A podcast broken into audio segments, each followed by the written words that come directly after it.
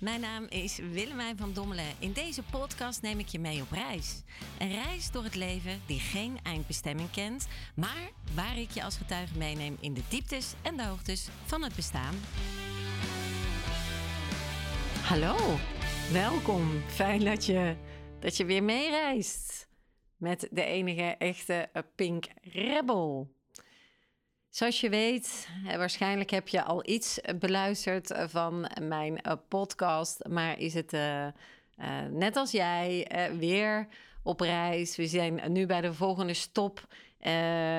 allee, moet ik zeggen stop? Het is een soort stoptrein waarin ik je nu meeneem, zonder eindbestemming zoals je weet. Dus ik, ik blijf je meenemen tot in den treuren. En vandaag is de stop van onze trein het perron vergeving. En daar had ik het in de voorgaande eh, podcast ook al vaker over. Dat, dat vergeving vind ik persoonlijk de shit. Ik vind vergeving een van de mooiste dingen die ik weet niet wie heeft bedacht. Het is ook het meest complexe wat die iemand iets heeft bedacht. Want hoe vergeef je iemand? Ik vond dat zo schattig. Mijn papatje, die, uh, die is een van de sappigste mensen in de wereld. En die vroeg mij recent, Willemijn, hoe doe je dat toch? Jij kunt mensen zo ontzettend goed vergeven dat heb je niet van mij. Hoe doe je dat? En uh, ik vond dat wel schattig. En hij vroeg ook echt van, hoe kan, kan ik dat ook doen? En ik vind dat mijn vader dat absoluut doet. Um, in onze familieopstelling, uh, daar kan ik uren over spreken, dagen. Dat is een drama geweest. Maar iedereen heeft daar zijn eigen weg wel in gevonden. En uh, ik denk dat, uh, dat inderdaad, als ik zo terugdenk aan, aan papatje dat hij dat zei, ben ik, uh, ben ik de, de grootste vergever geweest in, in onze familie. En um, er zijn een aantal die dat nog niet naar elkaar hebben kunnen of willen doen. Dus ik snap dat zij dan zoiets hebben van hoe doe je dat? Hè? Maar niet alleen in familie, hè? want eh, familie, ja, die kies je niet, je vrienden wel.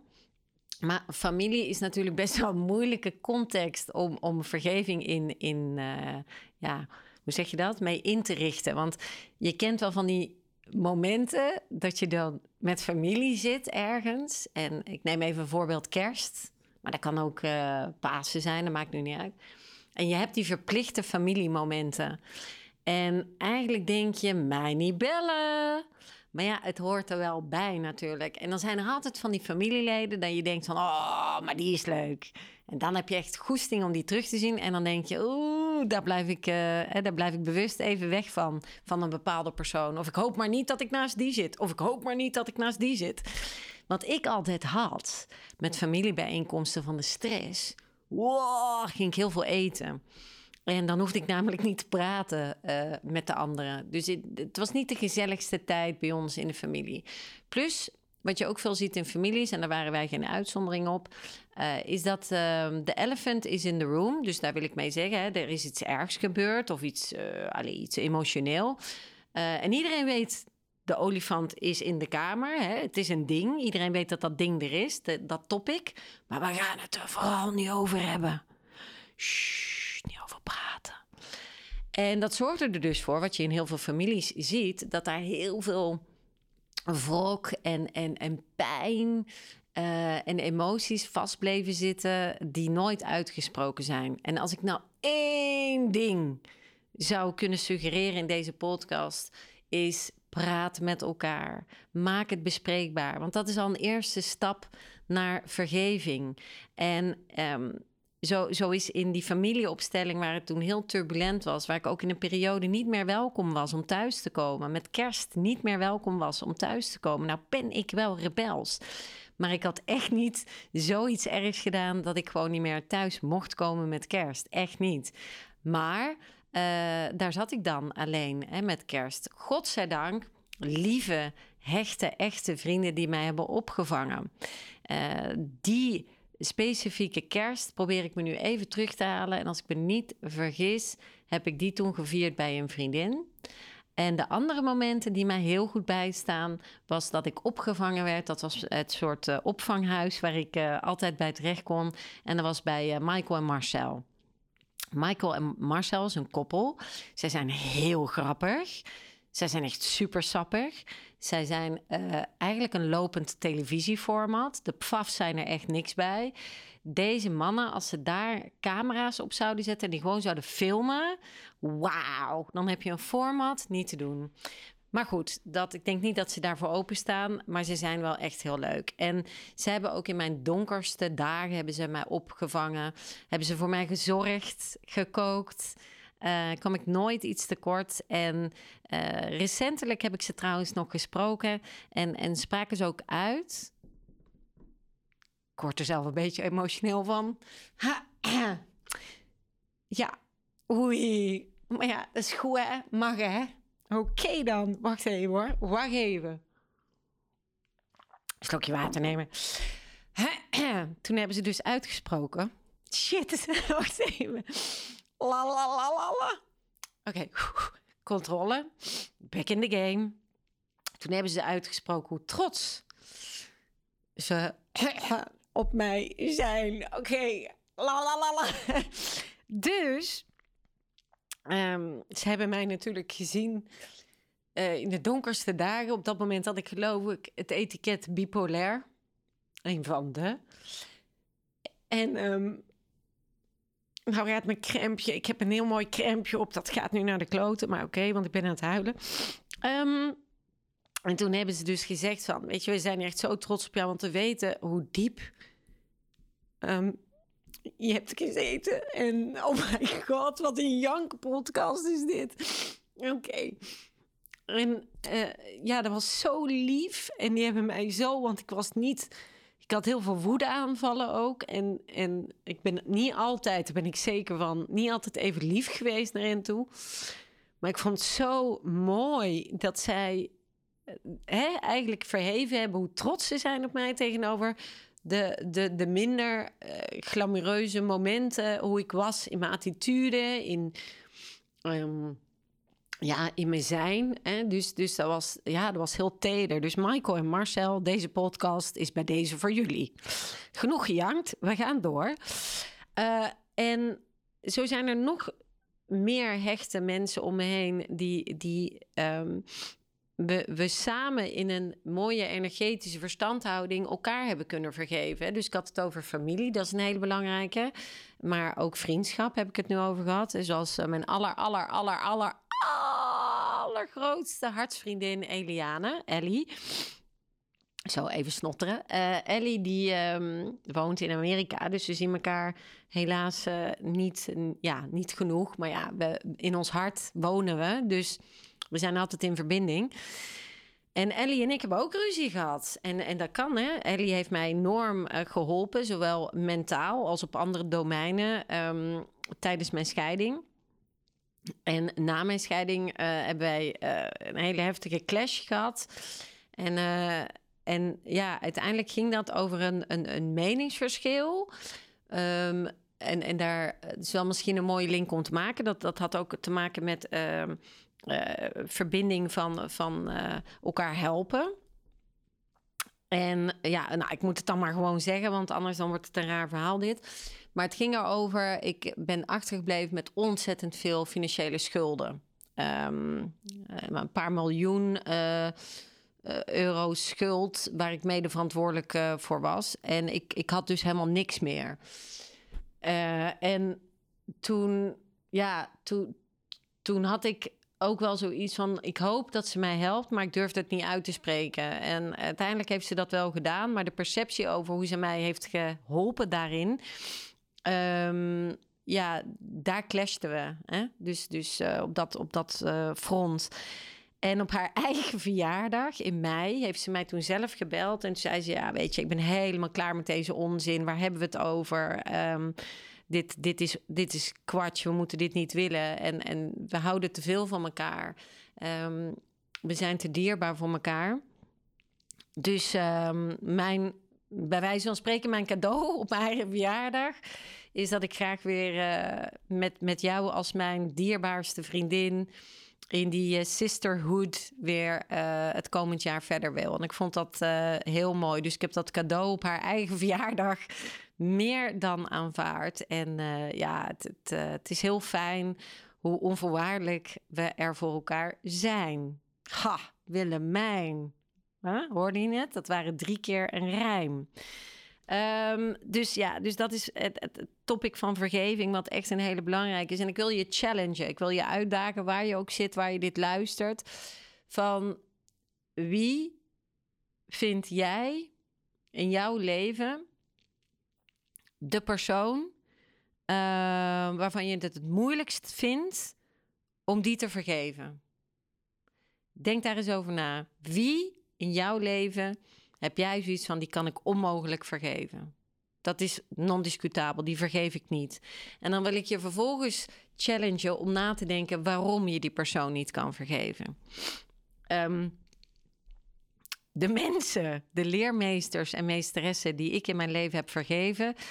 Uh, ik denk dat 80% van uh, onze populatie die niet had willen, CQ, denken dat ze die niet hadden kunnen vergeven. Als je mijn podcast geluisterd hebt tot op heden, dan weet je dat ik um, een dermate turbulent verleden heb gehad, waarbij er ook um, intimidatie is geweest, uh, misbruik, zowel seksueel als uh, emotioneel, um, op allerlei domeinen. Uh, bedenk het maar: aanranding, verkrachting. Um, eh, psychopathie die op mij uh, uitge, allee, uh, hoe zeg je dat, uitgedragen is. enorm veel emotioneel letsel door narcistisch misbruikt geweest te zijn en dat toegelaten te hebben. Want uiteindelijk ben ik daar eindverantwoordelijk voor. ik ben uh, eindbaas over mijn leven. Ik ben regisseuse over mijn leven. Dus ik heb dat in mijn eigen film allemaal ook toegelaten. Onbewust ook uitgenodigd. En uh, het mooie is dat, dat ik die leermeesters en die leermeesteressen ook allemaal heb uitgenodigd.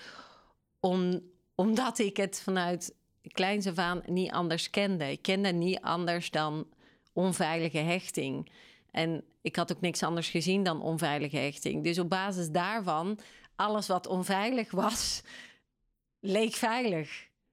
Omdat mijn onderbewustzijn mijn bewustzijnsniveau aanstuurde. En onbewust dacht ik, oh, dat is veilig. Maar dat was dus dan onveilig. Maar dan dacht mijn rationeel denken, als je nog kan volgen... oh, dat is veilig. Ja. Dus ik trok ook alleen maar partners aan, mensen aan in mijn leven die, die onveilig waren eigenlijk. En als ik dan zelf uh, mag denken wie voor mij de grootste challenge is geweest aan, uh, in het vergeven, dan is dat. Um, dan zijn dat een aantal mensen. Dan zijn dat uh, de, de mannen die. dat, dat, zijn er te, ja, dat zijn er te veel om op te noemen. Maar um, die mij misbruikt hebben, zowel dus nogmaals uh, seksueel als emotioneel. Maar die heb ik allemaal vergeven. Ik heb uh, die personen ook uh, brieven gestuurd, ben daarmee in dialoog gegaan. en dus dat is echt vergeven. En ik denk dat, dat het hoogste goed van vergeving wel is geweest dat de persoon um, die, die het zwaarste seksueel misbruik met mij heeft, heeft doorstaan, dat ik daarmee ben gaan zitten en dat heb uitgesproken naar elkaar toe. En ik moet zeggen, dat was voor hem heel bevrijdend, maar ook voor mij. Um, en dat is wat het is, hè? Dat is echt wat het is. Het is als je, als je vergeeft, jij vergeeft, en jij wordt misschien ook vergeven, dan voelt dat letterlijk alsof er, uh, ja, alsof er, hoe moet ik dat nou zeggen, alsof, alsof er honderdduizend kilo ballast weg is ineens.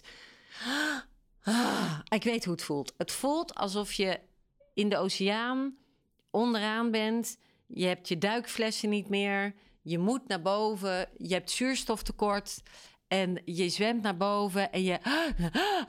En ineens ben je boven en je hebt adem, weet je wel. Dat. Zo, dus een hele hoop uh, geheig hier door, door de microfoon. Maar je snapt wat ik bedoel, hè? zo voelt dat. Dus ik leg hem graag bij je neer. Is dat niet een gevoel wat je zou willen hebben in die situatie waar je misschien in zit met die persoon die voor jou ogenschijnlijk zo moeilijk blijkt om te vergeven? Want het is echt ontzettend bevrijdend. Uh, en het zorgt dat je weer zuurstof hebt en, en dat je uh, je vrij voelt. Zo, zo is dat gewoon. Ik mag zeggen, ik heb deze podcast al opgedragen. Uh, aan verschillende mensen eigenlijk. Maar uh, aan wie ik hem ook zou willen opdragen is eigenlijk Giel. Giel is mijn grootste leermeester als het gaat over de liefdeswijsheid, de liefdesgroei. Giel uh, is mijn partner zeven jaar geweest. Ik zeg partner, hij dacht daar anders over. Hij zei letterlijk tegen onze omgeving. Um, dat hij mij af en toe wel eens tegenkwam. Was dan wel grappig, want dat was vijf keer in de week. En dat was ook in bed vijf keer in de week. Dus dat iemand tegenkomen zie ik uh, meer in de context van ik kom iemand tegen op straat of zo. Weet je wel, dat ik Danny uh, van, uh, van Podcast Studio Brabant op straat tegenkom. Maar die kom ik niet per definitie in mijn bed tegen, zeg maar. Of Manon, zijn vriendin, weet je wel, die kom ik niet in bed tegen. Dus dat vond ik best wel heftig. Um, hij heeft uh, dus ook altijd tegen mensen uitgesproken na een jaartje of twee: ja, uh, nee, dat is niet mijn partner. Nee, we hebben geen relatie. We komen elkaar af en toe tegen. En uh, ja, ik heb daar hallucinante dingen mee meegemaakt met die man. Um, het is een hele, hele, uh, ik mag niet zeggen, mag ik dat zeggen, complex. Hij, hij vindt dat niet erg hoor als ik dit zeg, want hij vindt zichzelf complex. En ik zei, nee, je bent helemaal niet complex. Ah, ik moet nu toch wel toegeven dat hij toch wel heel complex is. Ik heb er ook alles aan gedaan om, om hem te fixen, want ik voelde mij verantwoordelijk als zijn partner om hem te fixen. Ging ik ook altijd doen, hè. Ik ging allemaal partners fixen. Een soort moeder Teresa-syndroom. En, um, maar ja, Giel hij weet dat zelf. Hij vindt het ook niet erg. Dat weet ik zeker dat ik dit zeg. Dat, dat, dat is een lastig om die te fixen. En natuurlijk, wie kun je fixen? Je kunt niemand fixen, alleen jezelf. Daar zijn we eindbaas voor. En uh, ja, Giel, echt waar. Ik, ik, uh, ik ben je dankbaar voor de persoonlijke groei waar ik doorheen heb gegaan. Het waren de zeven zwaarste en de zeven mooiste uh, jaren in mijn leven die mij tot persoonlijke ontwikkeling hebben gebracht. En uh, je bent en blijft mijn favoriete klootzak. Wat er ook gebeurt in het leven. Jij bent en blijft dat. En ik ben heel trots en blij dat we elkaar nu uh, spreken. Of uh, we appen regelmatig. Dat we alle twee niet meer hoeven te hebben als, als de app binnenkomt van een soort paniekaanval van oh shit, wat gaat het nou weer zijn? En hartkloppingen, dat is allemaal weg. En uh, ik ben ook blij om te horen dat jij nu af en toe weer eens iemand tegenkomt. En, uh, en ik wens jullie meer dan goed. En ik wens je vooral heel veel eigenliefde, innerlijke rust en soelaas. Mooie verbinding met degene die je af en toe tegenkomt. En uh, ook vergeving naar jezelf. Hè? Want uh, jouw vergeven was al ook echt een van mijn grootste uitdagingen. Um, mensen onwaardig met momenten, hoe het is gelopen. En tegelijkertijd weer zo menswaardig, hoe ik eruit opgestaan ben, uitgegroeid ben en van geleerd heb. Dus dank je wel, Giel. Uh, I wish you all the best and more than that. En uh, ja, de liefde, de gehandicapte liefde voor mijn favoriete klootzak, uh, die hou ik altijd in mijn hart vast en blijf ik koesteren. Dank je wel daarvoor. En ook jij als luisteraar, dank je wel. Uh, voor het luisteren weer op, op deze mooie reis die we vandaag samen hebben gemaakt. Ik hoop dat je er iets aan hebt. Ik hoop dat je door mijn gejank door nog iets van wijsheid hebt kunnen oppikken. En dat het niet alleen, alleen maar een, een meisje-meisje verhaal was. En uh, heel, heel, heel graag uh, ja, nodig ik je uit om de volgende podcast er weer bij te zijn. Dan gaat het over dankbaarheid. En daarmee sluit ik af. Dankbaar dat jij er ook weer was. Ciao, ciao.